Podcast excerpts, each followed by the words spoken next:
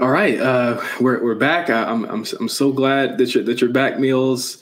You know, we, we we've missed you. It's been two weeks. It felt like fifty months. You know, I'm, I'm really glad I, that you. I was once Meelz. I was Uh-huh. once Meelz, but since my brother, I have gone on a journey in these past two weeks. I am no longer Meelz. I am Brother Sunflower. Wow. I am, you know, I have been cleansed of the negativity that is the IWC, my friend. I have been cleansed over the last number of weeks of talking about very large men who carry lunchboxes or or or or, or, or groups with with questionable names. Sir, I have been completely I, I'm I'm redefined as we hear. I'm I'm I'm now Brother Sunflower. I'm no longer Meelz. I'm Brother Sunflower. Naji Ramba. Uh, well, uh, welcome back, brother Sunflower. It's Right, yes. episode one. i i it's episode 155 of the A Show, and you have one hour to apologize. N- not Naji Ramba.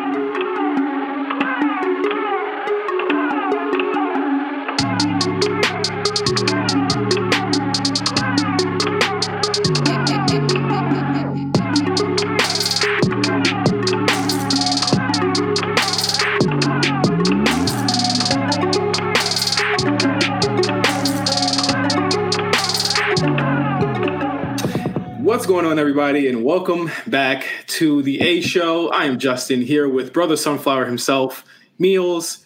First show back. Uh, you know, we, we did a we did a lot of weird stuff. Uh, some weird things happened. I had to fire the crew that I uh, came up with. You know, when you were gone. I want to thank Mark, Cyrus, and the Visibilities. Uh, also want to thank Nelson, who was here last week, but uh, we, we booted him. They had to go. We got the we got the boy back. Uh, I'm not sure. Should I should I call you Mr. Sunflower? What what, what should I do here? Listen, you know, Meelz. You know what? I'm going to for this for this show, for the show. I'm going. I'm going to see how it sounds, because for the past two weeks, I'm telling you, I've been enlightened. I've been just a different person. I have been. The air is a little bit more cleaner.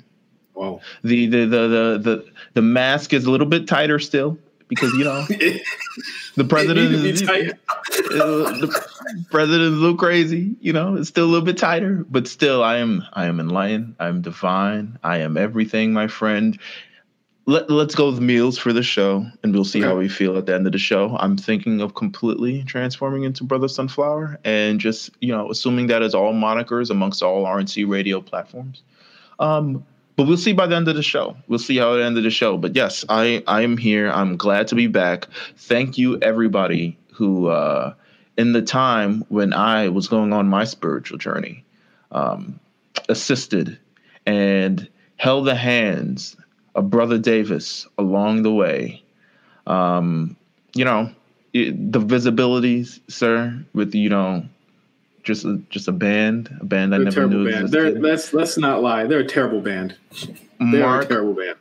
Mark, who seemingly transported from the the world of the alpha sport, um, hashtag elite, um, to this universe here to provide his commentary. So thank you to Mark. Yeah. Um, and uh, we missed you. We missed you, Meelz. Not Well- not me. Like I was fine. It was new and improved. We had 205 in Park. How'd you feel about 205 in Park? 205 in Park was a little ghetto. I'm not even going to explain to you. It was a little, Wow. Okay. it was a little, Well, uh, a little what'd you feel? I didn't know whether I didn't know whether Mark was Roxy. I didn't know I didn't know what was going on. But you know what? We made it work. Thank you to everybody that filled in and everyone that listened and didn't leave didn't leave and unsubscribe from the show. Of course, you can subscribe to us at the A Show RNC Network on iTunes, Spotify, anywhere you listen to podcasts. Of course, we have this show. We also have the G Show, which I am currently. Oh my God, I'm very tired. Watching the G one every single day. I don't know why I'm doing this. Well, uh, we have episodes. Uh, we have an episode on Wednesday. We have an episode on Friday this, this week. Have you been listening to that, Mills? I listened to the first one and then I was like, you know what? I'm going to catch these shows. And then I never caught one after that. So, uh, you know, I give all power to everyone who is currently uh, going through this experience of the G1. Well, all right. So here's the we have to look on the bright side of this thing, right? It's happening. Mm-hmm. It's not. Yeah. It's not been canceled. It's not been postponed into indefinitely. It is still happening. So we have to at least look on the bright side for that. We could be not uh thing you know experiencing it i mean usually the my extent of seeing the g1 is i'll see gifts when i wake up at six in the morning for work but since i no longer have to wake up at six in the morning for work i no longer see those gifts so i i i, I truly have no idea what's going on on the g1 um is there is anyone looking promising thus far uh, I have to say, right now, currently, without without spoiling anything, I, would say that Naito, uh, Kota Ibushi, and Jay White are in very good position as, as, well as Tanahashi. So I mean, it looks to be like the same old players, but there are a couple, you know, little cracks in in in, in different plots and twists in there for the G1. We're starting to get really down to the nitty gritty. We have about seven or eight days left. Uh, of, of the tournament. So definitely check that out with myself and Cyrus. We also have the Rewriters Room with Armand, uh, who had me on the show, uh, of course, a couple of uh, weeks ago. He has a new episode coming out this week. And we have, of course, Spot Callers, which we're going to have a new episode coming out to you guys this month on the Evil Victory Road 2011. Uh, that's TNA Impact Victory Road 2011. You already know what show we're talking about. And we also have, what am I missing? The War Report, of course, with Cyrus and, you know, his, his cavalcade of different guests. But let's get straight down to it on No Holds Barred Meelz. This is your first No Holds Barred in two weeks, and we have a lot of news to go through before we get to the actual shows. Starting off with WrestleMania 37. It was it was it was set to be in LA. So we were all excited about that. I had my money ready, but they're talking about moving it back to the Raymond James Stadium in Tampa next year. They're going to do a do-over, um, more than likely, possibly, and do that in maybe a partially full arena or an empty arena. Who knows? I'm sorry, empty stadium. Who knows? Uh, how do you feel about this news, Mills? don't rent out a stadium if it's going to be empty. That's how I feel about it. That's legitimately how I feel about it. If you were going to rent out Raymond James Stadium, the full stadium, and perform in front of a crowd of no one or LED screens, don't rent out that stadium. I would rather the Amway Center. It seems to be set up nice. I'm pretty sure you could hang some stuff from the ceiling over there and and spruce it up a little bit. Um, but first of all, I think you know the pandemic, I think everyone, especially this year, I mean, considering the plans, I mean, canceling WrestleMania was like six months ago. And I don't know if you still feel forlorn about it or you're just kind of over it. Did you get your refund? Yeah, I got my refund uh, about a month later. Me, Mark, and Cyrus did. Um, I was sad about it, but I think, you know, it was it was that initial COVID wave of, of sadness, really, where it was like you were witnessing everything kind of go away. And now it's like it's it's very commonplace. I mean look at what we're seeing now. We're seeing movies completely pushed out of 2020 we're seeing movie theaters completely shut down and go out of business. Like this there are bigger things you know at play here than oh my god we're missing wrestlemania in, in a stadium. Like it, it was cool to see it you know when they, when they were able to do it in the pc but I, I do think that it's very admirable in a way to to kind of give that back to Tampa. I, I'm I just don't like, and I'm pretty sure you feel me on this. I don't like them just going back to Florida in general. I feel like if no. they're going to do this, why don't they just leave?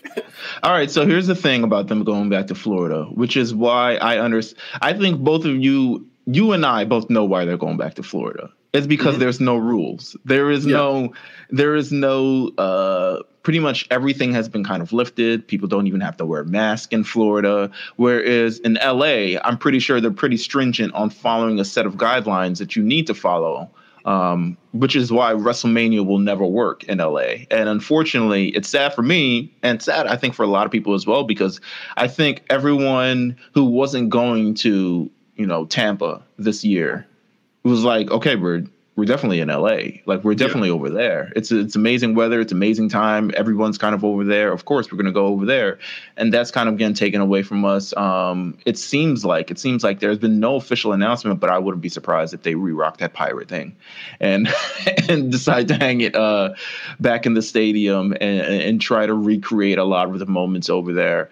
Um, yeah, it's not going to be the same. It's not going to be the same, but I yeah. get where they're doing it. I get if I can see lower bowl not full, upper bowls split. Like yeah, chairs. It's gonna be it's gonna be weird. That's gonna be weird to look at unless they put they, an LED between people or something.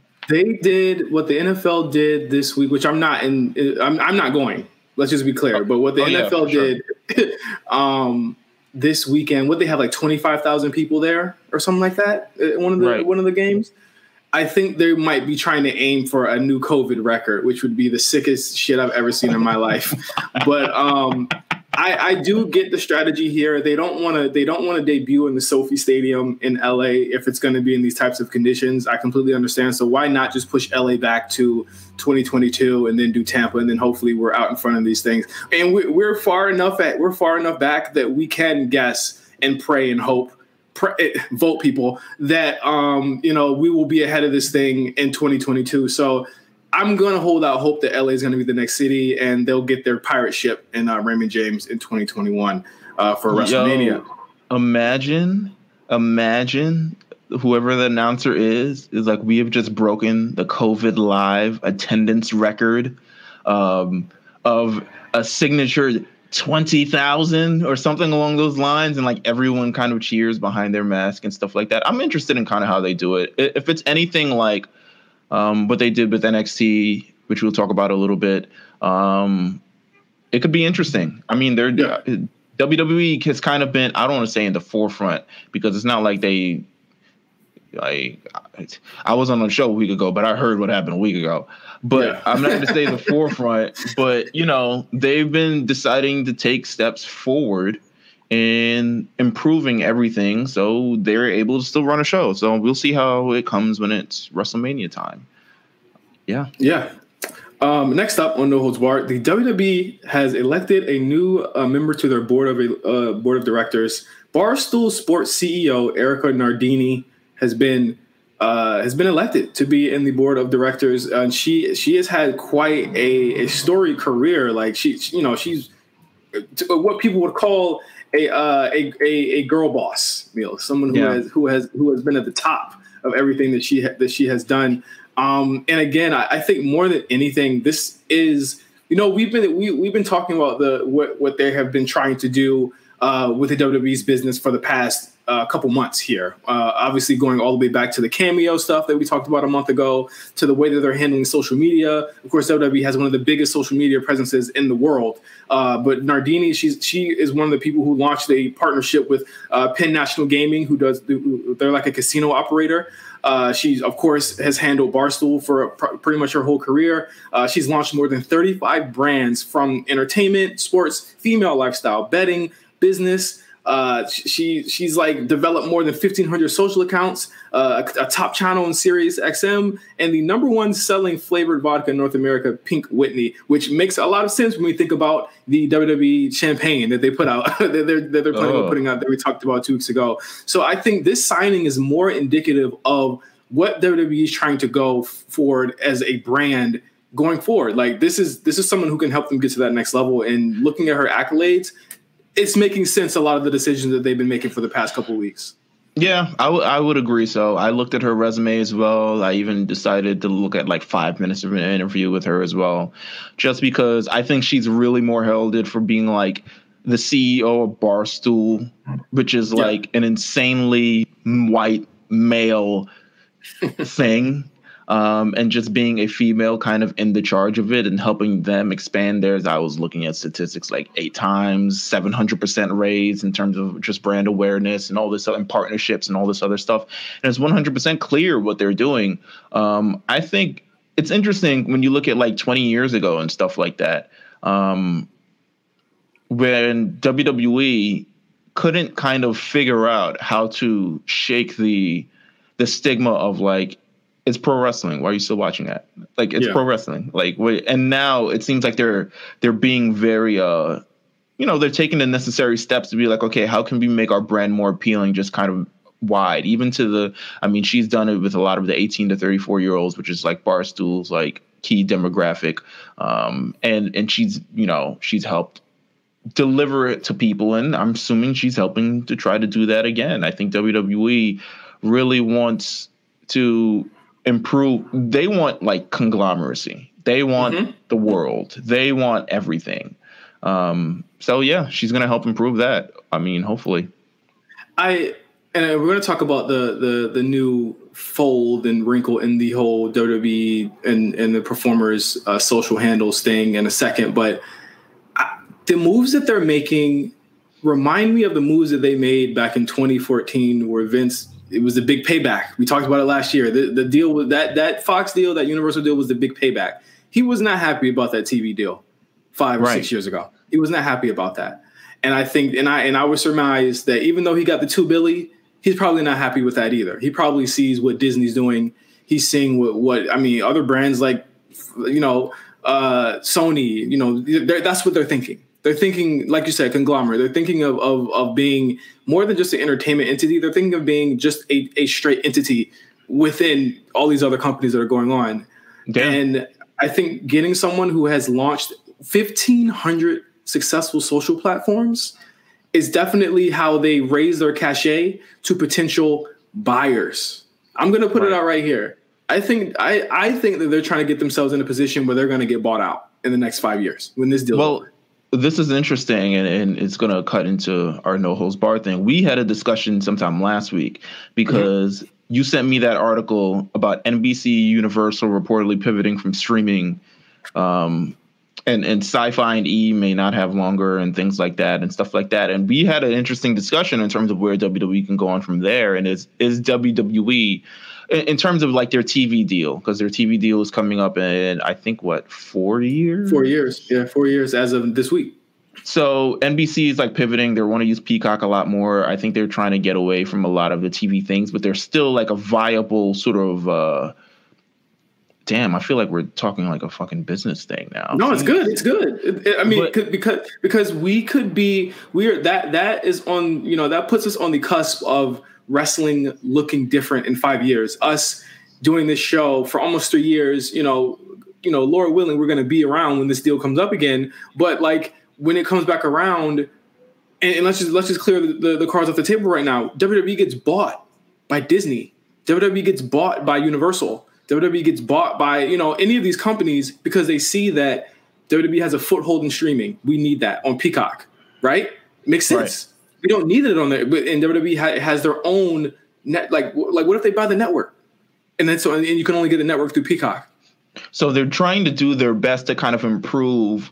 Just in just I won't even say their rate. I guess their um, what would you call it? Damn, it's slipping my brain now. They're trying their best to kind of improve, uh, just their worth in general. Yes, in, in all platforms. Exactly so when it comes to the next four years, five years, and, and and we were talking about like even the possibility of Vince McMahon still being there, and we kind of talked a little bit about like why he's so important to still be there as mm-hmm. opposed to like stepping down. Um, just because he is that face, but they're trying to continue to raise the, you know, the profile. There we go, the profile of WWE. So when we get to that point in four or five years, it's going to be, listen, the billions are just going to be there. Like it's yeah. not even going to be a question. So yeah. yeah. this is this is 100% a step in the right direction, and they're making an investment within themselves to making a bigger investment just in general. So yeah, and and they they are. Let, let, let's be clear, like they're cracking a lot of eggs to do that right now. Like I, there's a lot of stuff they're doing right now that might not make sense, but down the line, it's like when you when you purport. And, and, and I said it, I was like, Vince is only still around because if Vince is gone, those stocks drop the the the confidence in this company drops if he's not around. But if Vince is setting up for the big buy instead of the big payback, they don't they don't need that. Once once once Vince gets cashed out and they and they cop the company, he don't got to be around no more. Right. He can he can let them do whatever they want to do with it. You know what I mean? Like, mm-hmm. and I think this is what it's setting up for. Look at their their foothold on Twitter. Look at their foothold on Instagram. WWE has two to three to four different accounts tweeting about their shit every single day. WWE on Fox, WWE NXT, the main WWE channel. They have handles in every single country. like, right. they, and and they're all over. They're all over like what twenty thousand followers. You know what I'm saying? Like they, they're all successful in their own right. Like this is a company that is say what you want about their ratings, they're not. You, I, am I'm going to write it right, right now and say it. They don't care about the ratings no more. They got the money. they can't pull out the deal. They're they're, yeah. they're looking at the, they're looking at the internet and the social media and the actual content part of what they sell. And if Peacock has old Attitude Era episodes, which is what. And when you look at the Peacock commercials, Meelz, what do they what do they promote? They're not promoting Roman Reigns. They're promoting Austin three sixteen says I just whipped your ass. They're, they're promoting the Rock. Promoting the Rock, yeah. like they're not promoting what's going on now because they have the video library. They have ECW, they have WCW, they have all of this stuff. Like, and they could have more. Now you're seeing on the network they have Evolve. They, they, like Peak, if, you know, again, this is hypothetical. If Peacock is your one stop shop for wrestling, and they already have 10 million people subscribe to it, that 10 million goes up by one, two, three million, and that goes up even more by people who want to catch wrestling and catch old wrestling and stuff like that. It, it, it, it, it's it's going to be a crazy couple years, and, and this is just what I'm predicting. We're not saying this is going to happen, but this is you know just think about it. Just think about it. Um, yeah. Next up, and this is this is where the eggs are being cracked at. Uh, report came down uh, late last week that WWE was cracking down on the Twitch accounts of all of their talent, basically telling them to shut it down because they're going to be making their own WWE model Twitch accounts. Uh, and to, and either actually, shut it, either shut it down or hand it over. Yeah, either shut it down or hand it over. In much in much the same way that was done when Xavier Woods made Up Up Down Down, because that used to be his. then he handed it over to WWE to a point where, like, when I was at like the 2K event last year, Up Up Down Down had their own crew working, and I was like, wow, this is literally just to be. This just used to be Xavier Woods thing. Now they have actual WWE employees working on it, but something in the vein of that, where people like you know Paige, Zelina Vega. Uh, and countless other people are basically not in control of their Twitch anymore. A lot of people were upset. We still don't really have much clarification from WWE, obviously, because this isn't information that was supposed to get out to other people, but it mm-hmm. is. But um, I, I don't, I don't predict they will say anything about this. I think this like goes pretty much hand in hand with their announcement of uh, getting Erika Nardini into the into the fold because she's probably going to be helping develop that social presence and those partnerships with Twitch and with Cameo. Um, I think the bigger play here is a WWE Twitch channel, which again raises up their, their social media and, and asset and, and uh, content cachet. But the lower form here is that you know this this Twitch stuff it, it kind of directly ties into contracts that will probably be made in the future where talent will have to be streaming on Twitch or talent will have to be getting a cut of Twitch revenue, which again muddies things up and kind of muddies yeah. up the independent contractor thing. Yeah, it uh, it um, especially man, all the reports are kind of saying it'll be included in their downside guarantee. So kind of everything that they receive from Twitch, which in my opinion, I don't know too much about Twitch statistics. Um, I don't know if it's necessarily a lot. I've seen some of the WWE people on Twitch. They don't have they have don't you get me wrong, they have more subscribers than me. But it's not like they have a shit ton of subscribers, except maybe like Paige or something who's like legitimately like, yo, just subscribe. Don't even talk to me. Just subscribe. Just just just yeah. and I'll and I'll and I'll send you some merch or I'll send you some uh I'll send you some wrestling boots or something. Just subscribe. Like it's it's crazy. So it's interesting kind of how the way they do it. It's still a little bit of muddy water in terms of the like I said, independent contractor versus what you can't control and what you can't control. If she goes by her real name, is that fine? But you still have to kind of let WWE know. And I'm assuming like if they let them know, it's like, okay, well, it's not in part of your contract. So if WWE starts making bread off social accounts, don't expect to be paid from it, is what I'm assuming is what's going to happen. I it's a you know, it's it's a muddy water. I think it's a I think once again, like we just talked about, is WWE improving their profile and their social imprint and kind of everything on the entertainment business. But at the same time, it's like you look at the the things that they kind of worry about, which is like how it kind of affects the superstars and how it kind of like trickles down to that fact. Um, it's still kind of unclear, and I'm sure it'll become clear like a year from now. I'm sure we won't be having this discussion. I hope um, I hope it's just kind of the massive war between WWE, uh, between like what are we independent contractors is this and like unions and all this other stuff doesn't start over Twitch, um, out of all things. But right. we, you know what I'm saying? Like, but we, I think we're going to see over the next couple months of kind of how it affects everybody, and it, it's. I haven't seen anyone kind of step forward from the standpoint of like, yes, we're in approval of this from a superstar standpoint. No one is kind of saying like, yes, this is totally it. Like, I, I, they sold it to me, and I'm buying. Um, so we'll see how it goes. You know? Yeah, it, it, it is odd that this is the straw that breaks the camel's back, even though I'm pretty sure they're on, on for multiple different people, they have different reasons to be disgruntled. Um, I know that people love, you know, playing video games. Of course, this is a younger roster. They're not sniffing coke and fucking doing steroids anymore. You know, they're they're they're doing things that You know, they're, they're interacting with their fans. I will say on one hand, if WWE is is going to commodify this, which is what companies do, they will make they're going to make you pay money to see the talent that they put on TV every single week. That's just the way the fucking shit works. It, it that's just the way it is. Like, but I will say that like they need to to strictly clarify to these people what is in their contract and what is not, and if they do have the option to do it under their real name. I think that is important. Like if Zelina Vega, and, and we said this before, like that's that's characters. I think if Zelina Vega, you know, her, her real name, what's her name, uh, Thea Trinidad, if she went on and did her own thing, I think people would absolutely follow her there too and follow both. You know what I'm saying? Yeah. Like uh, we, we need to know if there's a clear distinction of whether they're able to do it on their own or not. Uh, uh, you, you, mentioned you didn't see anyone outwardly say anything. Yesterday, Paige and Zelina actually had a, a conversation on Twitter where Paige said, I saw that. I, I saw that, yeah. But I mean, but I was, out, outwardly saying it positively because it oh, right, right, right. right.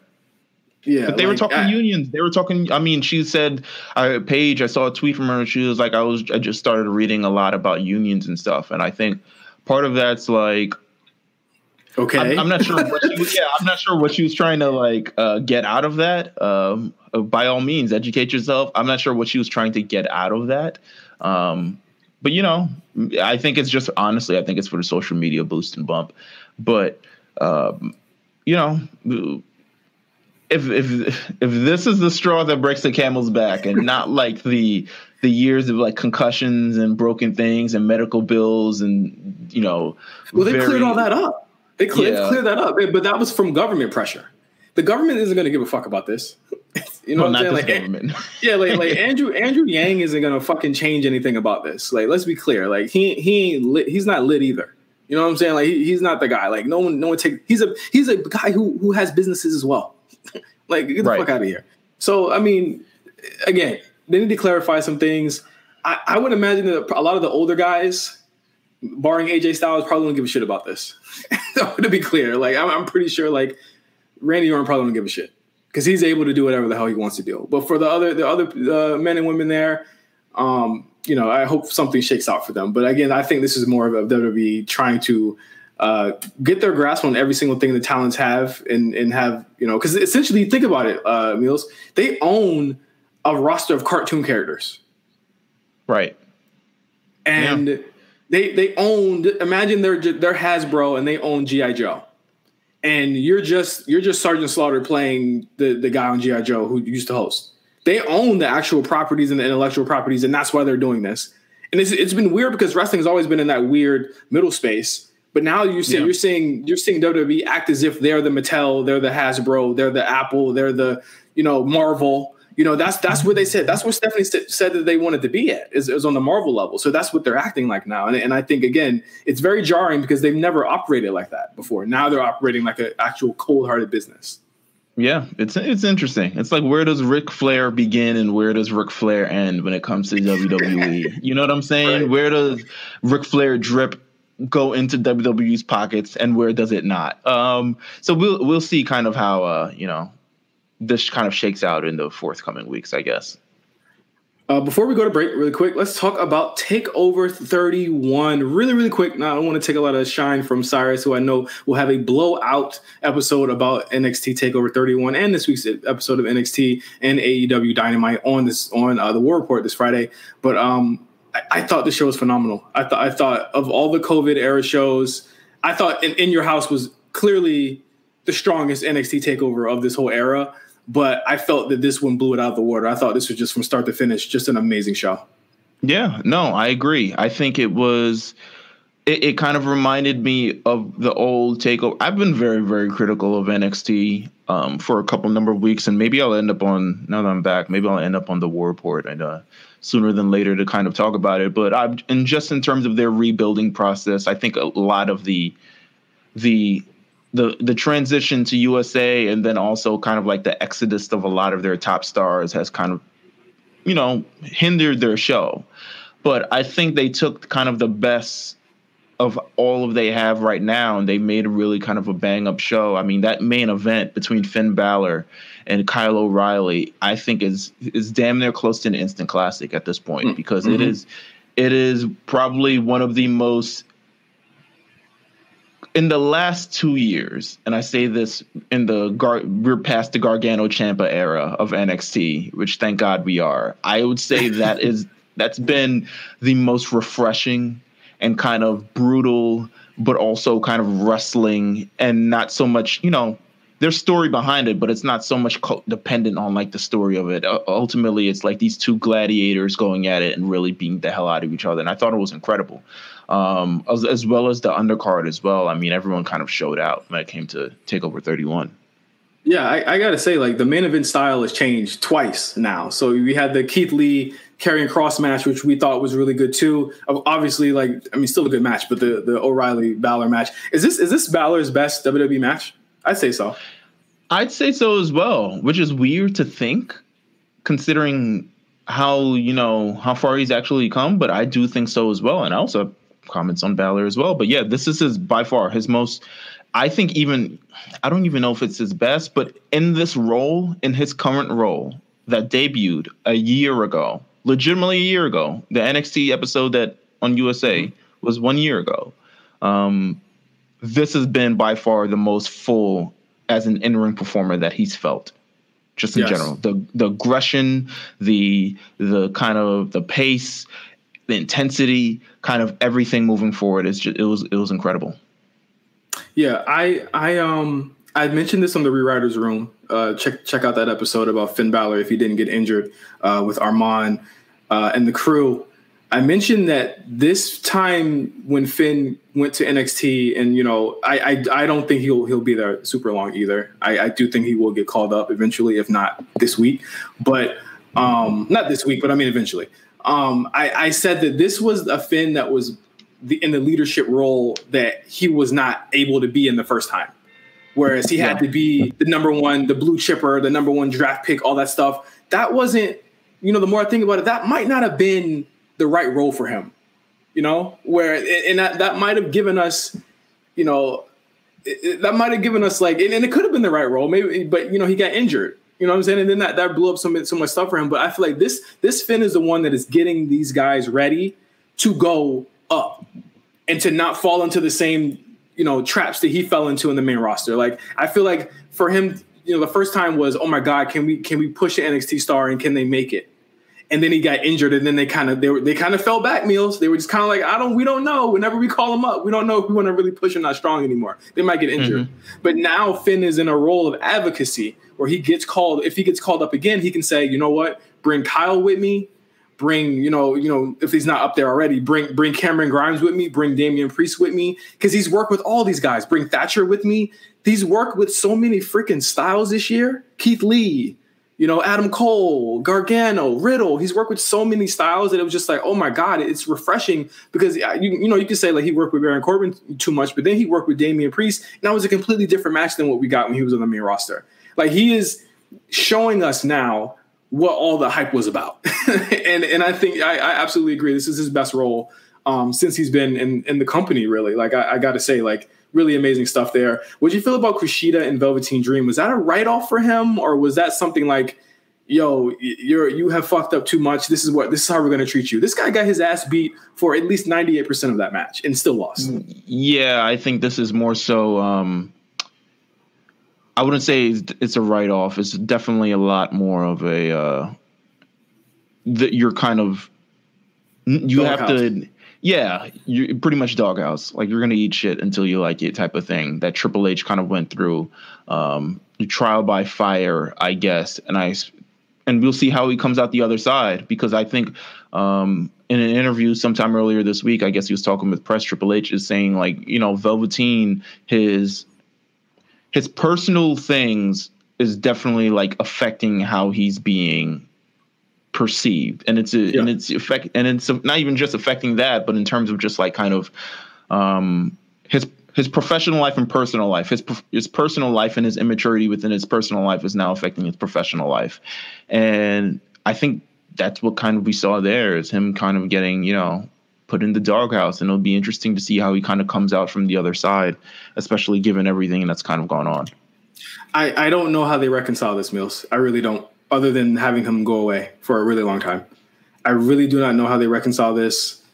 This is, and I think it's even it's amplified even more with what's going on just in the world. Period. Speaking out movement. Uh, literally, people just you know being in dire straits right now. Like this, this is you know the the the role of abusers and and bringing them to justice is now a bigger you know a, a bigger conversation because at this point, Meelz Enzo was fired for literally just the allegation. You know what I mean? Right. And, and not and, and not telling them that he had the you know that that, that what what went you know what was going on at this point I don't know and I'm not going to say like what is Velveteen Dream worth because we can't we can't judge what Velveteen Dream is worth to to those people we don't know. Because we could be asking the same thing of like Otis. Or we could be asking the same thing of like whose worth is more is worth more. You know what I'm saying? It depends on who on who who's running the show. I can't say what his worth is. I, I know he doesn't have great matches. I know that during this fucking match that he had with Kushida it was Kushida doing 100% of the work and him just kind of bumping around. But I do know that like he does need to either go away or they need to say a statement. We're far we're far past the point of them saying what happened, but we are definitely at the point where they need to actually put enact some actual rules. Is he going to classes? Is he going to to uh, to, to to therapy to figure out these issues? Like what what is going on? That yeah, is a different. How, how are we how are we proactively um you know addressing the concern that people generally do have considering you know this is a business um there are the children, children who are fans of it yeah stuff like that how are we addressing this i thought you know we saw a statement just recently and i'll touch on this very quickly so we can head into break but there was a statement over the week by former wwe superstar jack gallagher and i thought as bad as what he did and as the things that he did i mean the level of accountability and the level of um, I'm trying and and him kind of taking the step back. He didn't say like, "Oh, I'm jumping in and address these allegations," and and kind of like taking away the conversation from those victims. He said, "I purposely stayed out of that conversation." So they could be more shine on the speaking out thing and he kind of addressed what went on during that time and he says that he's the one who approached you know the vice president of talent relations about this, and he knew that he would kind of be released from this, and he just kind of that's kind of how it went. Um, I thought there was a level of accountability that we don't see with a lot of people who are accused of anything. I mean, in anything, in terms of whether it's WWE, whether it's Velveteen Dream, whether it's Tory Lanez, whether it's anybody who's accused of any sort of wrongdoing, it's a level of accountability that we a lot of times don't reach.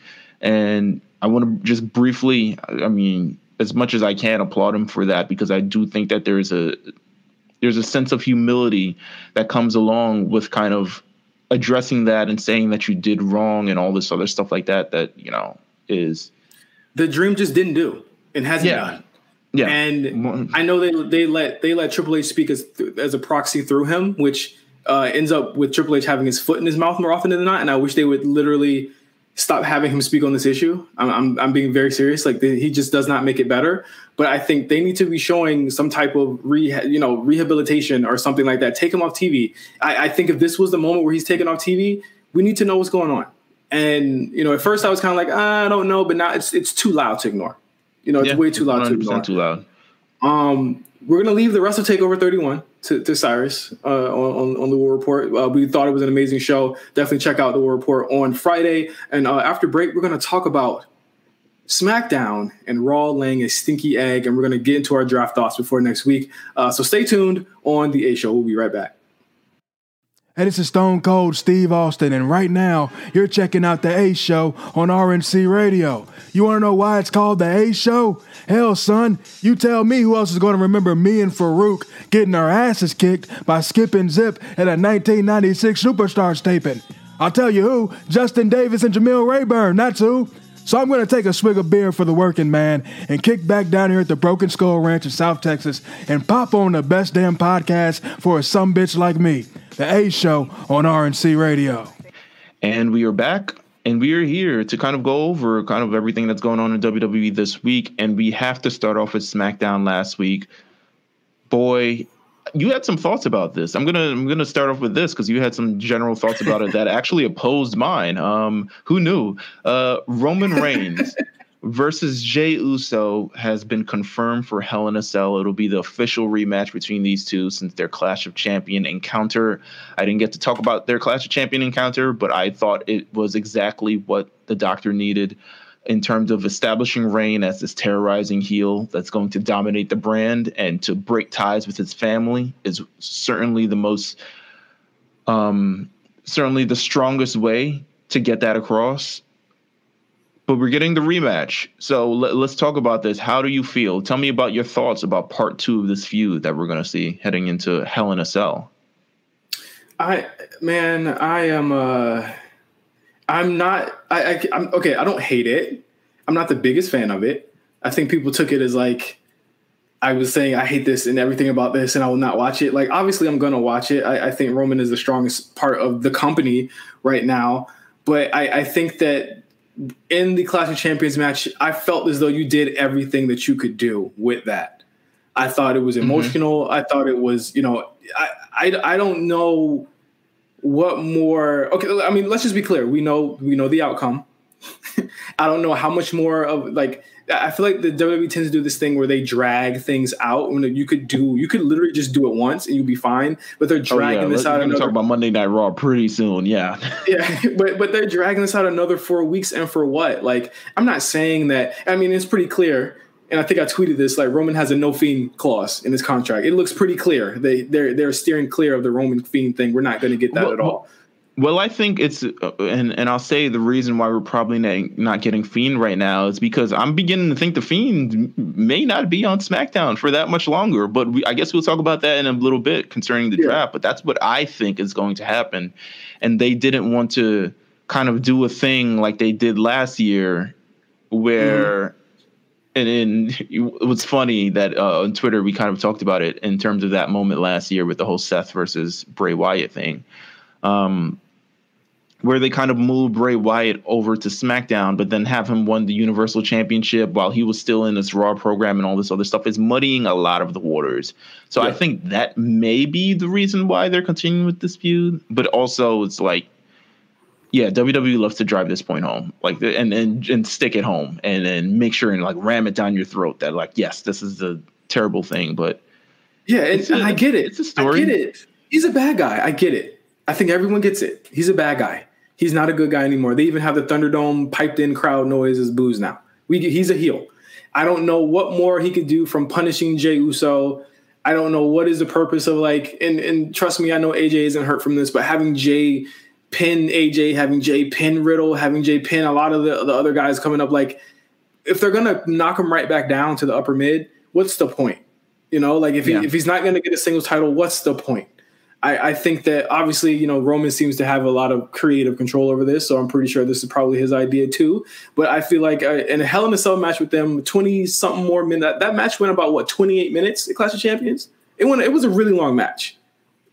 Uh, I, I, don't know, but it no, I, I, agree. It was a long. I mean, it seemed like a, a a clubbering type of match. I don't know how long it actually went, but it it felt long just by the beatdown that it was. But I think if if I'm looking at this, I think uh, am I am I wrong to say you're looking at it from the standpoint of like, okay, what do we need to continue to do with Jey Uso? Right. Absolutely. When this when the, when we should be doing something else of any note importance. Um, do we really need to invest the time and the story in Jey Uso unless something is happening later on the line? Which I can see from your standpoint of like, okay, but if they're doing, I mean, I don't know if they're doing something long term with Jey Uso. He got to win over AJ Styles on SmackDown, so obviously they're keeping keeping him strong. Um, but I think they seem to be a lot more enamored with the story and kind of telling the story. And I think when we get to Survivor Series, I mean, hopefully it's not another Uso match at Survivor Series. Um, but hopefully it's the Raw versus SmackDown thing, which I'm always a proponent of. But and, and maybe um, and, and, just maybe they're prolonging it another month because we're getting new we're getting new people coming to SmackDown. And yeah, maybe that's it. I mean, yeah, I mean, so that could be it as well. I think it's a you know, it's part of the story. I don't think it's a necessarily bad story. I'm not going to say it because uh, on on other shows there are terrible stories that have been going on for far too long. And this one still seems relatively fresh. So I'm not completely against it. I'm kind of interested to see if Jey Uso steps up to the plate. I'm kind of more interested in see what this does for Jey Uso's career. They recently had a career where it was just a tag team thing, and I think they were both completely content and fine. I'm talking about Jimmy and Jey with being a tag team.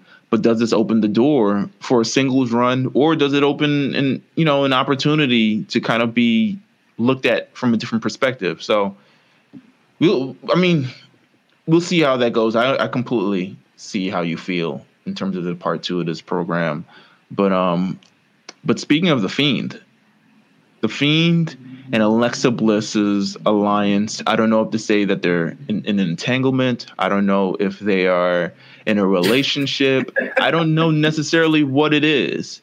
Bray don't need no more entanglements. Bray does not need any more entanglements. listen, there's plenty ponies in the world to to grab Alexa Bliss away from um, on the way down's Ryan Cabrera, if I would say so, which is one of my. I'll be honest, one of my favorite songs ever. This is on the way down. One of my favorite. I promise you, it's one of my Playlist favorite songs ever. Playlist Meelz yes. is here. It is 100% on that. Um, the Fiend and Alexa Bliss alliance has started to take shape. What does this mean for the Fiend, and what does it mean for Alexa Bliss, and what does this kind of mean? Are you are you interested in this? Do you like this? I personally, it's it's something different, which I think the mileage on the Fiend ran out in like January. yeah. Let, us so, let's, what a year it has been for the Fiend, right? Debuted last August against Seth Rollins, or not Seth Rollins, debuted against Finn Balor. I'm sorry, pardon me. Um, sent him out the territory. We love that, right? That was one of the most standout moments from the show. Yeah. Uh, then started to beat up on legends, which we were cool with. Then we get to literally a year ago today, as we record this, Hell in a Cell against Seth Rollins in a moment that I think, regardless of what WWE's doing behind the scenes with, with what they're doing with stocks and what they're doing, you know, as far as moving things around and trying to get a bigger position in the multimedia game, this is the moment to me that changed perceptions for WWE in a way that we have not seen since maybe Austin left, since maybe like th- this is just a moment where a lot of people threw their hands up. And yeah. he was at the he was at the focal point of this. And in the year that he has been active, I can't say that he's had many excellent or great matches. He's had one against Daniel Bryan. He had a better match, quote unquote, with Seth Rollins in Saudi Arabia when he won the title. He lost to Goldberg in like a minute. Mm-hmm. Um, it the, just the hasn't. First, the first, the first Braun and Bray match that was that wasn't too bad. They surprised. It wasn't us. bad. It wasn't bad. It, it, ended up being a, it ended up being a slugger, and, and that's because Bray, and, and that's credit to Bray, who is not I'm not Bray, or uh, Braun, who isn't terrible, but again, it depends on who he's working with. With Bray, I don't know anyone besides Daniel Bryan who he actually is good at working with. you know, like it's it's just never it has not clicked. So I, I almost feel like, and for you know, forgive me for saying this, maybe we just don't need Bray Wyatt in the ring. Maybe we just need him to be like a part of the show without actually doing anything of importance, like the boogeyman, if you will.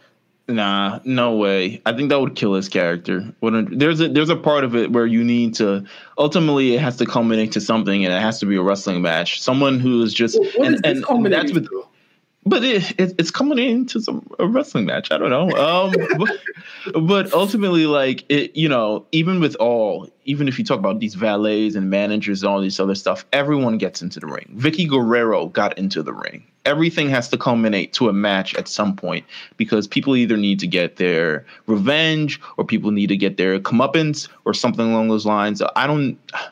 I think the whole Fiend and Alexa Bliss thing, I think it's 100% a new wrinkle to his character. I think this is a new vessel for him to sort of um, reinvent his character a little bit because I do think that it was, like I said, it the wheels fell off in like January. Like it, it was done when he lost the championship to Goldberg or, or February or wherever the hell that happened.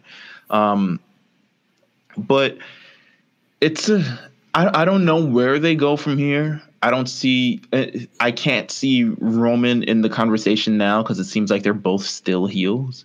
So I'm gonna assume they're going to go.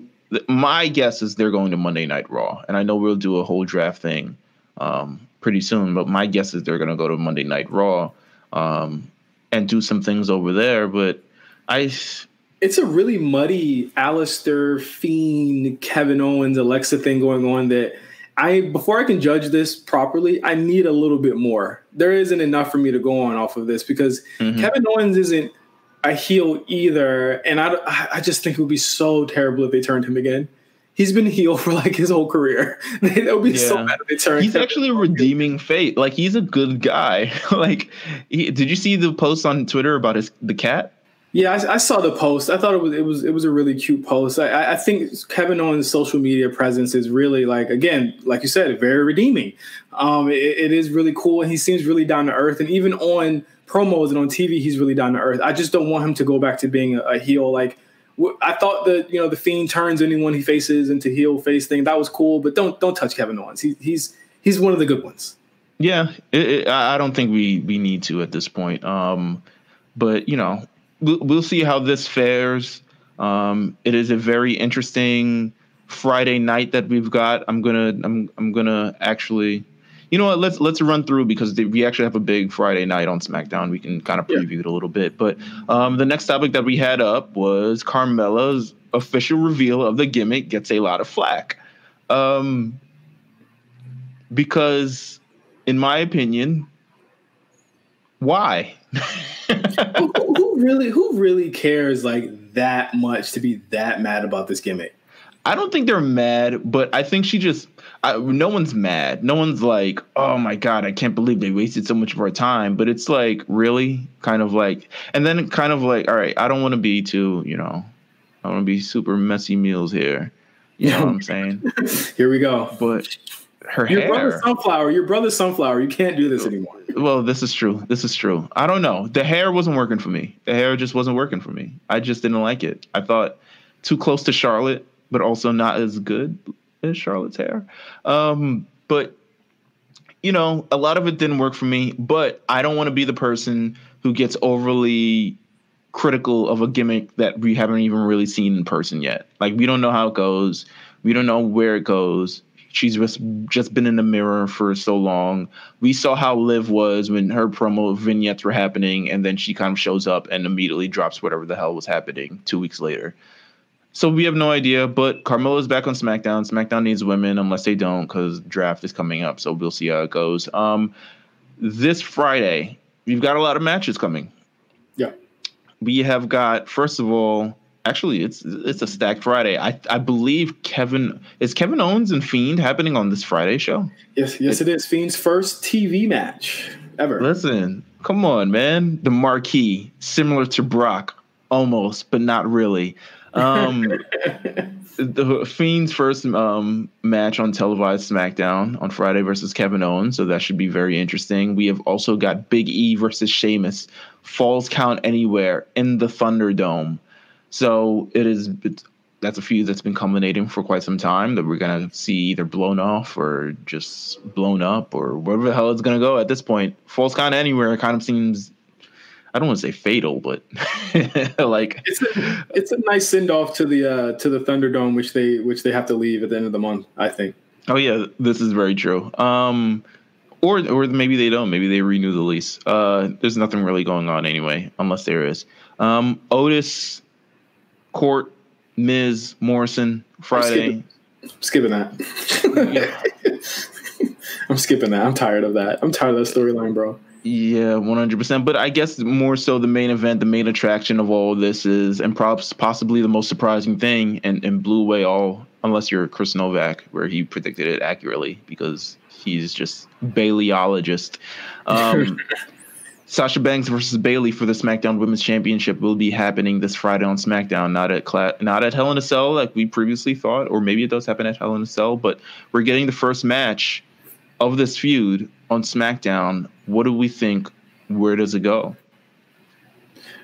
I think it goes to a no contest. I it, it would be. Here's my thing with this. One of them has to leave. yeah. One of them has to go.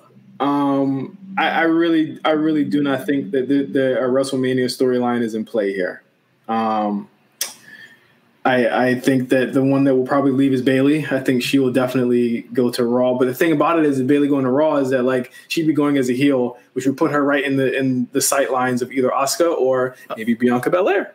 Oh, you know it's Asuka. You know it's Asuka. Listen, Raw, Raw plays nothing but the hits, so you know it's Asuka it's going to be the, Bayley and Asuka for another seven months. So you know, or maybe it should be Sasha, who is now probably going to be a full face at that point. Hopefully, going back to Raw where she where it all started. I don't know, but I do know that matches are going to have a finish, and I do know that like I know people will be very pissed off if let's say Bayley wins the match at Hell in a Cell if that happens, uh, and Sasha gets sent off, or because again it's weird because again draft season always contra- you know contradicts a pay per view. So yeah. you'll have people that are not on the same show facing each other again, and I think that's definitely going to happen with this match. I think they're going to split these two up. Yeah, I, I think so as well. I think, um, and then we'll make our, our bigger picks down the line. But yeah, I do think that these two will be split up. I can't see them anchoring a division for another six months together. Um, I think it's a very it's a major hindrance to the development and the progression of the women's division on on either show if they're still continue there. They've made history. They've done all they can together. I think we've reached the extent of it. Will they have more matches in the future? I'm almost sure of it. Do we need the five star NXT Brooklyn match? Nah, we don't. No. Let's just kind of let it happen. Let's get it over because it's not living up to that ever again. Like I think the the moments that they created in NXT, and you know what? I could be wrong. I could 100% be wrong because these women are just kind of on another level from where they was on NXT, but kind of the whole story and the feeling behind that sort of match and the build up to it has just been completely different. But um, do they need to have that match again? Not really. If it happens, I'm all for it, but they don't really need to have that match again. I think we need to settle this and get out of this pretty soon. Um, but Please. Friday Night SmackDown looks like a banger. Let's head over to Raw, my friend. Tell tell me about Monday Night Raw. Yes. Uh, not my favorite Raw of the year. Not touching the Retribution debut episode though. Let's let that. This is what we measure all Raws against now. It was just it was just a boring show. I yeah, it was pretty bad. This was this this episode of Raw would have been. Well, uh, here's the thing. It was a boring show that had really cool parts in it. I think. Yeah, I mean, really cool parts. You're gonna have cool parts in the show. You're gonna have cool parts. I think generally for this felt like a go home show, but it was like, what are you going home for? but it also felt like the last time we're going to be seeing a lot of these people on, on Monday. So, I mean, it, it, could be, it could be, it could be. Uh, first off, we have the confirmation uh, between Drew McIntyre and Randy Orton. They will meet in the Hell in a Cell for the WWE title. Will the third time be a charm for Randy Orton? Uh, what do you think, Meelz? No, God no, God no. Um, here's the thing: this isn't. I mean, I'm not even going to put any draft implications on this. Keep Randy Orton as far away from SmackDown as humanly possible, in my opinion. But Drew McIntyre versus Randy Orton, I'm expecting a great match, but I am not expecting uh, a win for Randy Orton in this thing. I'm expecting to continue to solidify the legend that is Drew McIntyre and continue to have him mow over. This is his biggest feud yet. This is his strongest feud yet. This is his most defining feud as thus far why ruin that by making him lose? I, I, I can't see it. I love the Hell in a Cell match. I think these two are going to do great. I think Drew McIntyre is going to get his ass kicked. I think Randy Orton's going to get his ass kicked. But yeah, let's end it there. Let's let's let's end it now. I would rather end it now, but you know, Let, us normalize. Let's let's normalize month long Randy Orton feuds. Let's normalize that. um, I agree. I think it's going to be a banger. Drew Drew hasn't missed, man. I, th- I think even with the ambulance match, we were kind of like, eh, and they ended up being really enjoyable. So um, Drew hasn't missed. I, I, think he's definitely in, in the top five or at least top three of my favorite wrestlers of the year. So I think this would be another banger for him. I think this is his first Hell in a Cell match, also. So we get to see him in uncharted territory. Uh, yeah, I, th- yeah, I think it is. Um, next up, the Murphy Rollins Mysterio family saga continues. It we are going on eight months almost of this. Uh, we there it was a point where I saw what when when Murphy and Seth were going down to the ring, and I was like, who are they facing? Because I was like, there are no tag teams on the show. The Viking Raiders are gone. The Street Profits are in the main event. I was like, there's no one that they could face. And Rey Mysterio seems to be like not wrestling just to kind of you know put the storyline over. And then Humberto and Dominic Mysterio came out, and I said, "All right, bro, I'm skipping this. I skipped the whole match, bro. I can't do it no more. I cannot do no. it with these people. I cannot." That that was me during the Hurt Business match, where I legitimately felt like they were insulting my time, um, and energy and things that I have to do in the day by putting me in the 15th or 16th or whatever televised match that Apollo Crews is having against the Hurt Business. Raw is in this constant cycle of having the same match over. It it stinks. It's bad. Um, I stayed for the I stayed for this match because of all the implications surrounding it. Were there anyone on the show? Because Retribution was on the show this week, so the COVID vacation's over for them. Keith Lee was on the show. There was no COVID vacation for him. He actually Raw on the ground, still not back. Raw on the ground, still not back. So that's probably all them people that had that vacation. Is Raw so low on people that they have to do this? Are they are they that low on on on To Raw? fill a three hour show, they might, yeah. They might be No way. No way. to fill Everyone's a three back. hour show. Everyone is back. They they don't have the star power on Monday Night Raw. They lost Becky and Charlotte, which is a, a monumental. I think those two are major losses for the overall star power of the brand. We we experienced from last year around Hell in a Cell and all the angst between that. That Seth Rollins, as good as he is, is not the show's anchor. He is not the main attraction for the show. You're right, Um, bro. They they really, yeah. they really don't. they have Drew, who's proven himself in real time. They have Randy Orton, who is kind of working at his best speed in real time. Um, but they don't really have kind of anything else. Like when, listen, once Roman Reigns returned on SmackDown, the entire mood just changed. The You know energy was funny? different. But you know what's funny when I look at this roster, this roster list, everyone is being used. everyone is being used. Right right down to uh, right right down to Shane McMahon being on the show. I didn't even know he got moved over to Raw. Ruby Riott being Drew on the show. Gulak is on the show, and he didn't even. He wasn't even on. The, he's not even on the show. like Drew Gulak is just. I guess he's Raw Jace now. I don't know. Everyone was here. Everyone was here. Everyone was like damn near everyone was present except for the people that we knew were injured. Jason Jordan strangely being on the, on the roster as well. Well, Everyone well, the Billie. Kays and the Peyton Royces of the world, unfortunately. I mean, I think they're setting them up for a move, so I, I wouldn't put them on the show either. why but is Jason Jordan still on the Monday Night Raw roster? What does he I have? have no clue. I I think you know what needs to happen. These these these rosters need to get shaken up, my pals. Oh yeah, These rosters need to need to shake up, my pal. This is crazy. Riddick Moss. Wow, Yeah, look at this. He's injured. He said he said he had a torn ACL. He's been working on. It. He said so he was working with the torn ACL, which is like, damn, shot, shot to sla- Tegan. slamming people on Raw Underground with a torn ACL. You're a wild man. He is a wild man, one hundred percent. But um, so the, the storyline continued. I'm sorry, we got we derailed right there, but the storyline continued. Uh, we got to more of Aliyah protecting Buddy. Uh, Buddy finally snapping on Seth. Seth looking at the the the carnage that he has wrought uh, after beating up Murphy, who looked like a complete goof for putting his guard down against Seth, which is like, why would you even do that? You This know is a very '90s family ABC, you know, experience type of storyline. I haven't been here to talk about this storyline for the past couple of weeks, but it is. I'll be honest. I'm intrigued. I'm interested to see where this love story between uh, Aliyah Is it and love? Murphy. Is it, is it is it love? It might be. It's growing into something. I think right now it's in the uh, the phase of where they really just appreciate each other, and she cares for him, or at They least she's not an phase? ass. Yeah, you saw the text. They talking. You they see just that? talking right now. They just talking. You know. Oh Uh, now, now he's in the phase. I mean, this is the. Let me pull out the cuffing season calendar. Um, but now he's in the face. He's probably sending a couple emojis now. He's probably, you know, the the LOLs are turning to LMAOs, very in, in caps lock. You know, it's a a lot of O's. LMAO. yeah. a little. a lot of O's, a lot of O's. You know, they might send a little gift from here and there, but you know, we'll see how it goes. Uh, I think this is evolving. This this looks like a, a, a long term Bruce Prichard, a Bruce Prichard. Um, Don't say long term. It was long term in May. no, this is a new long term.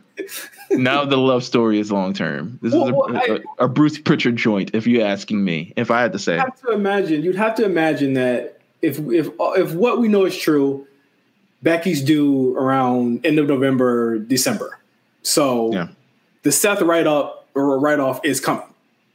yes, It's it's going to be between four of the five people that he has only faced or seen or talked to in the past. Like it's almost like Seth lives in his own world and he does not even talk to anyone else on the Raw roster except Of these course people. not. Of course not. That's how Raw operates. Does it does it end with. Ray? Does it end with Ray and the family sending him, you know, and Buddy sending him to, out to pasture, or yes, I believe. I believe wholeheartedly that's how it. That's how it ends. And Murphy, Murphy is Murphy now has a new attraction towards him now that he's paired with Aliyah, who seems to be a character that is blossoming on a Raw that people are, you know, how getting to know. How do you feel about her acting? It It's, feels, it's uh, it feels supernatural. it. So there's times where it does, and there's times where it feels very high school esque, um, very you know. But she she's doing all right. She's doing way better than anyone expected. We've seen Eva Marie, who has Yeah. who's trained for wrestling, who has had classes with Dusty Rhodes, I assume, and just we we've watched Dana Brooke for years, just be a robot, Okay, we're not being, absorb a thing. we- we're being too great. We got to get through Raw so we can get to the draft predi- draft predictions. Uh, women's tag team match. Uh, it was basically a prolonged squash. Yeah, I liked it though. I liked it. It I like. Nia Jackson, Shayna Baszler. This is the best use of. I'll say this is the best use of Nia Jackson. I'm not going to say this is the best use of Shayna Baszler, but this is. I think Shayna Baszler, just next to anyone, she has a presence about her, right? Like even when Yeah. you put her next to something, uh, they're immediately able to play off of her. She has, believe it or not, a character and, and a presence. So good for her. This is this is just expanding her palette, in my opinion. But yes, they beat the dog shit out of Liv and, and Ruby um, on Raw. Take on a SmackDown, please. Uh, the biggest thing that happened on the show was again another long-term storyline, getting another wrinkle to it, as Ali, who showed up on TV for the first time in months last week, was revealed to be the leader of Retribution this week. All right, so let me ask you this question. let me ask you this: Do you think this was always the plan? No. no. That's why I said what I said just now. Absolutely not. I think what happened was either someone caught the vid or they ever since the ever since the other week when the the, the you know two weeks ago three weeks ago that episode of raw they got panned universally uh came out they've been scrambling to find the actual leader and they did one of their day of rewrites and said okay fuck it ali I think that's exactly because because even the setup to it made no sense. Why would he even have been out there with Apollo and Ricochet if he knew this? Why? Why? What, for months they've been getting their asses beat in front of Retribution, and they've done nothing. Well, you know, last week Mustafa Ali did come out of uh, the Hurt Business. Yeah, You know, and then listen, I've had. Did you see my tweet of how I'm booking in 4D now? no, So this was it, it, I'm booking in 4D now. So I'm gonna say this was a long time story. I, this is not true. Please uh, don't uh, don't take this as seriousness. This is all satire. I'm Um, taking it serious. The narrative has already started. Go ahead. so I'm saying this started two years ago, where Mustafa Ali was kicked out of that elimination chamber match for Kofi Kingston. Um, and then it bleeds over into the hacker gimmick, which Ali was supposed to be the hacker. And the only person who could hack Monday Night Raw with his all his hacking powers um, would be Mustafa Ali, who's cutting off the lights, who's getting people in, and was doing all this other stuff like that. They had a mole. Retribution is somehow able to get in every week until they actually sign deals, which made no sense. But Slapjack and, and Sawdust, or whatever the hell their names are, um, but you know, it, it, it's it was building up to that point. I think we're getting Mustafa Ali, the Retribution. They might beat down New Day. Who knows? This is just my this is just my plan in the future. Pie in the sky booking. But no, I don't think it. I don't. I don't actually think this was a long term thing. I really do think it was like cut and paste. But I'm not mad at it. I'm not mad at all. This is Ali's time. Ali has been wanting the opportunity. Ali has been wanting to shine. This is by far as of right now, the highest ceiling that he could reach in WWE. Mhm. This is it. I don't think it's going to get any higher than this unless he somehow wows us and blows us away. This is it for Ali. If this does not work, which there's a lot of reasons why this could not work. One of the people named is Slapjack. There's a lot of reasons why. This is they don't even look their outfits don't even look expensive. Like they just I, I, think the next step for this is for them to take off the fucking masks and actually get their their names back. I think that's what he should do. Like stop the this is my this is my corporate name bullshit. Like give them their names back. I think we'll take them a lot more serious. We can we can forgive the other shit. I can forgive the other stuff if they just take the masks off at this point. I think the only and give thing them their names back. Give them their names back, and I think the only thing that, that I question is like, will Ali wrestle less or will he wrestle more? Because there's already there he's already what four six deep now with the, including the women. Listen, he's about to be the Indian Seth Rollins right now, and he just looks the part. Like he is about to be so in his gimmick. Uh, you were saying he should take off the gimp mask. I find that I I love the mask, so screw it. um, well, you know what's funny? The the mask that T Bar wears looks like the Ali mask. Mm, listen, we put the pieces together. So again, like you know, there there there there are things that they could they could use if they choose to. I don't have any faith that they're going to do it, but I think Ali should definitely fight for some type of connective tissue in the storyline. Like um, I don't know where this um, goes next. I literally don't even know where this goes next. I, I yeah, I, I, have no idea where this goes. I am not even gonna ask. I'm not even gonna pretend like I know where this goes. They seem to be flying by the seat of their pants. Um, this has by far been the most interesting wrinkle to Retribution period. Yeah. Um, so Ali, man, man fuck, fuck, all that. Shout out to Ali, man. He shout out to Ali. I want him on TV. There you go. He's on TV now. There Boom. you go. He's on TV now.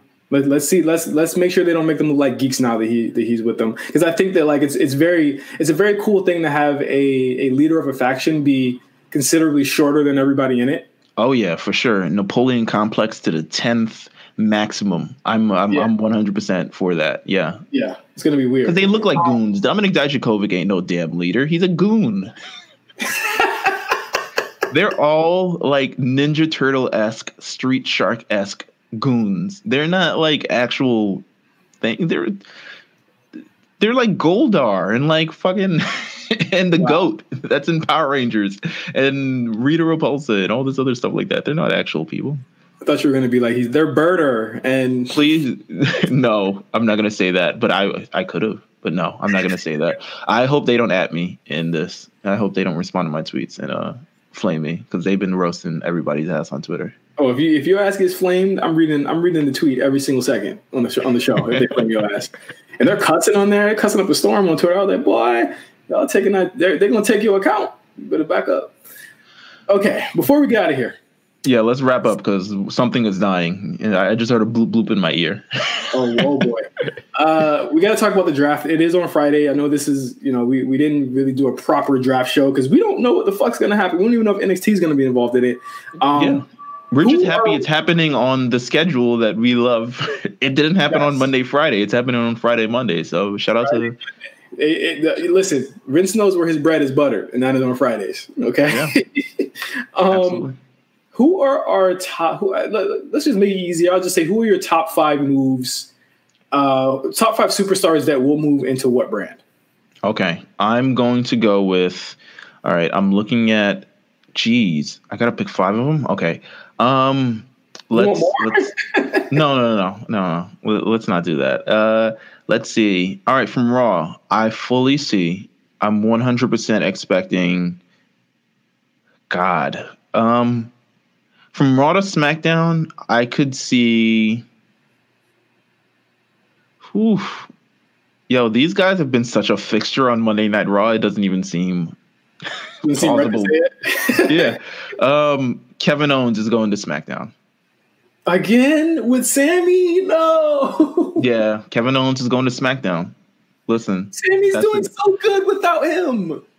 Ke- Kevin Owens is just the, the, the way they've been using him, they've just been utilizing him as like a utilize. They, they threw him on SmackDown for no particular reason, just to have the show because they trust him so much. He is someone who's I think is a piece that you could just move around anywhere. Like it doesn't even matter. Um, I think Apollo Crews is moving to SmackDown.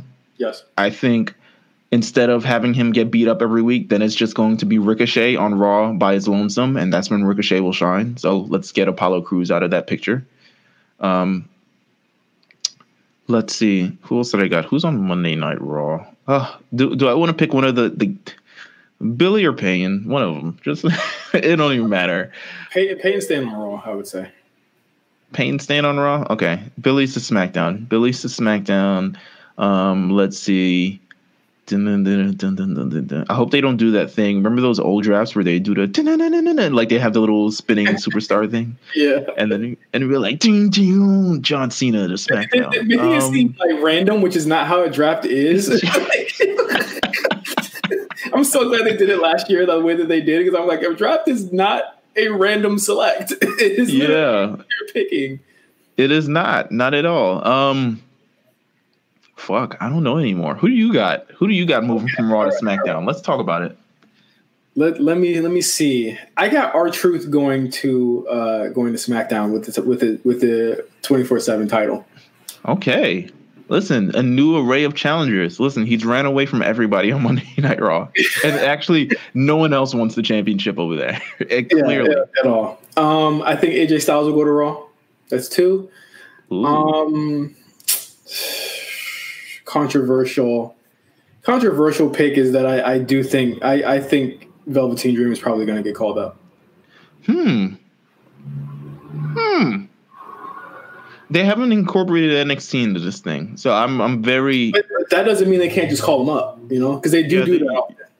You're right. You're right. I'm very um I'm very hesitant to say anything NXT, but I would it would be a pleasant surprise if they move one of them um to another show.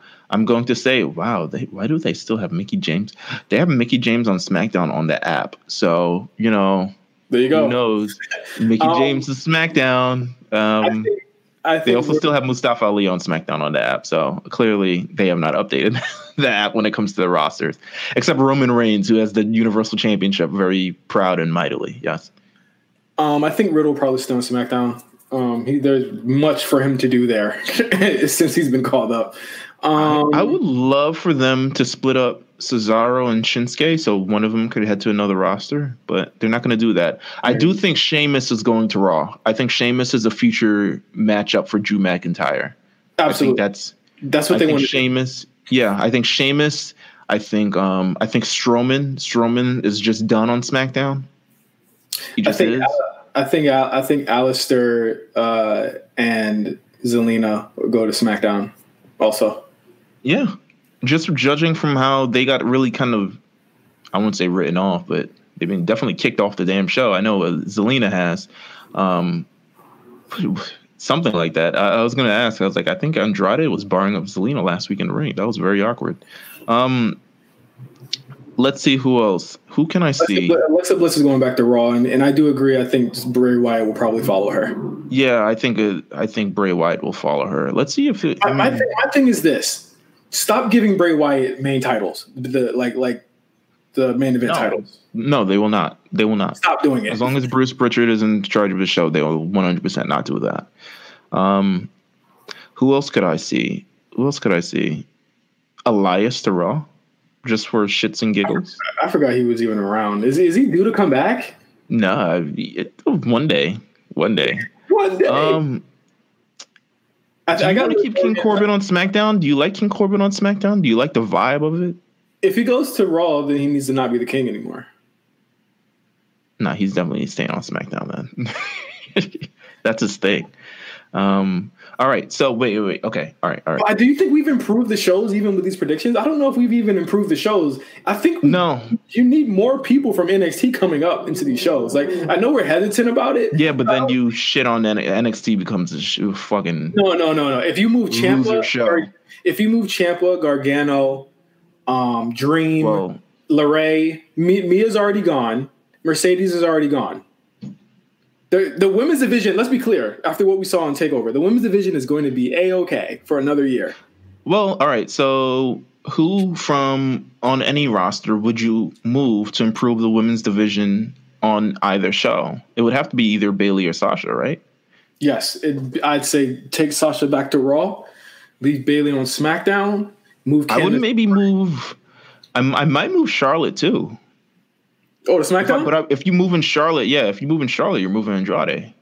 You know the, the thing that's, that's wild about Charlotte is that she's been on all three shows, meaning Yeah. that she's she's effectively faced everyone almost. Yeah. And I just don't know what to do with her anymore. You know, just put on SmackDown. Fox. It's Fox now. It's uh, she, she runs headfirst into Bayley again. I'm sure that'll happen. I'm 100% sure that'll happen. On no matter where she's either running into Sasha or she's running into Bayley. Um, Yeah. So I'm sure that'll happen. Um, damn, I don't see much else. To be honest with you, to be honest with you, they have got such a cycle on this show that no one of any major consequence to this. Sh- like there are people on Raw who are not who are not moving. Yeah. Like Mysterio, Rollins. Um, well, Rollins is on the way out anyway, so he can show Yeah. up. You know, they're not moving. he's not moving, but he's not moving. They they've got him trapped in this vortex of this program. He's not moving at all. Um, they need tough people for Raw Underground, so I don't know who else they could get, but um, yeah, Riddle, I mean, Riddle to Raw might be a like a, a big move for Riddle because he, you like you mentioned Underground, he would be a fixture on that show because he's not he doesn't do anything most weeks on on Raw or on SmackDown. but Raw Underground hasn't established anything. I would feel bad for him on Raw Underground because there's no definitive like it's not a tournament, it's not a championship, it's just a thing. Like, Okay, uh, okay, bigger than that. Who would you move to NXT? um, we just saw Ember Moon move back to Otis. NXT.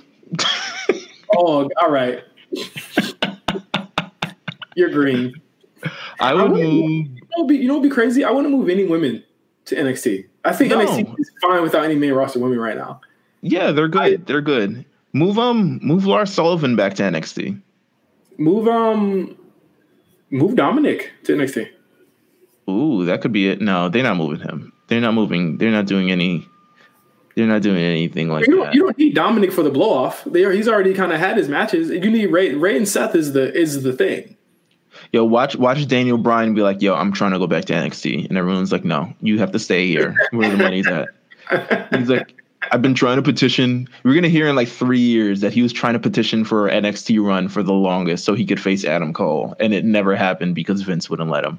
And the thing Um, about the thing about people in NXT is that they now have the undisputed era in the storyline where it's like it doesn't make sense for them to get called up now. Like they've effectively I mean, shut that door again. Um, I would say before, I mean, until they had Ridge Holland do whatever Ridge Holland thing does. But I would say, honestly, if they didn't do what they did on Sunday, um, They were. They leaving. they made, yeah, they made a definite split in the middle where you had Kyle O'Reilly, Adam Cole kind of being a face and Bobby Fish and Ro- Roddy being heels, where you could do a very soft, like, okay, Adam Cole's being called up and it doesn't affect kind of What they're doing. yeah, because they're heels. So we'll see how it goes. Um, I, I feel really bad because I wanted to. I was going to come to this show prepared to say Tegan Nox is going to be a blue chipper that's going to SmackDown, and she's going to take over the division. But then you know, tragedy struck again, and it, it sucks because I think I, I got a lot. I, I really like Tegan Nox a lot, and I think she definitely would have been called up here. I think so as well. Um, it's a shame what happened. It's just a shame. It's just a shame. Okay, I think my headphones have officially. Oh boy! All right, so headphones die for uh for what what is your new name again? Um, brother, you know you can just call me Meelz for now. Brother Sunflower, Brother Sunflower. So if if if the sunflower has died, that means the show has to be over. Uh, thank you guys for listening to the A Show. Uh, this is a super a super stacked episode this week of obviously with the return of, of Meelz to the show. We got we had to give you guys all the stuff that you've been missing for the past two weeks. But thank you for listening anyway. Of course, you can follow us and subscribe to us uh, at A Show RNC on Apple and Spotify and anywhere you listen to, to podcasts at.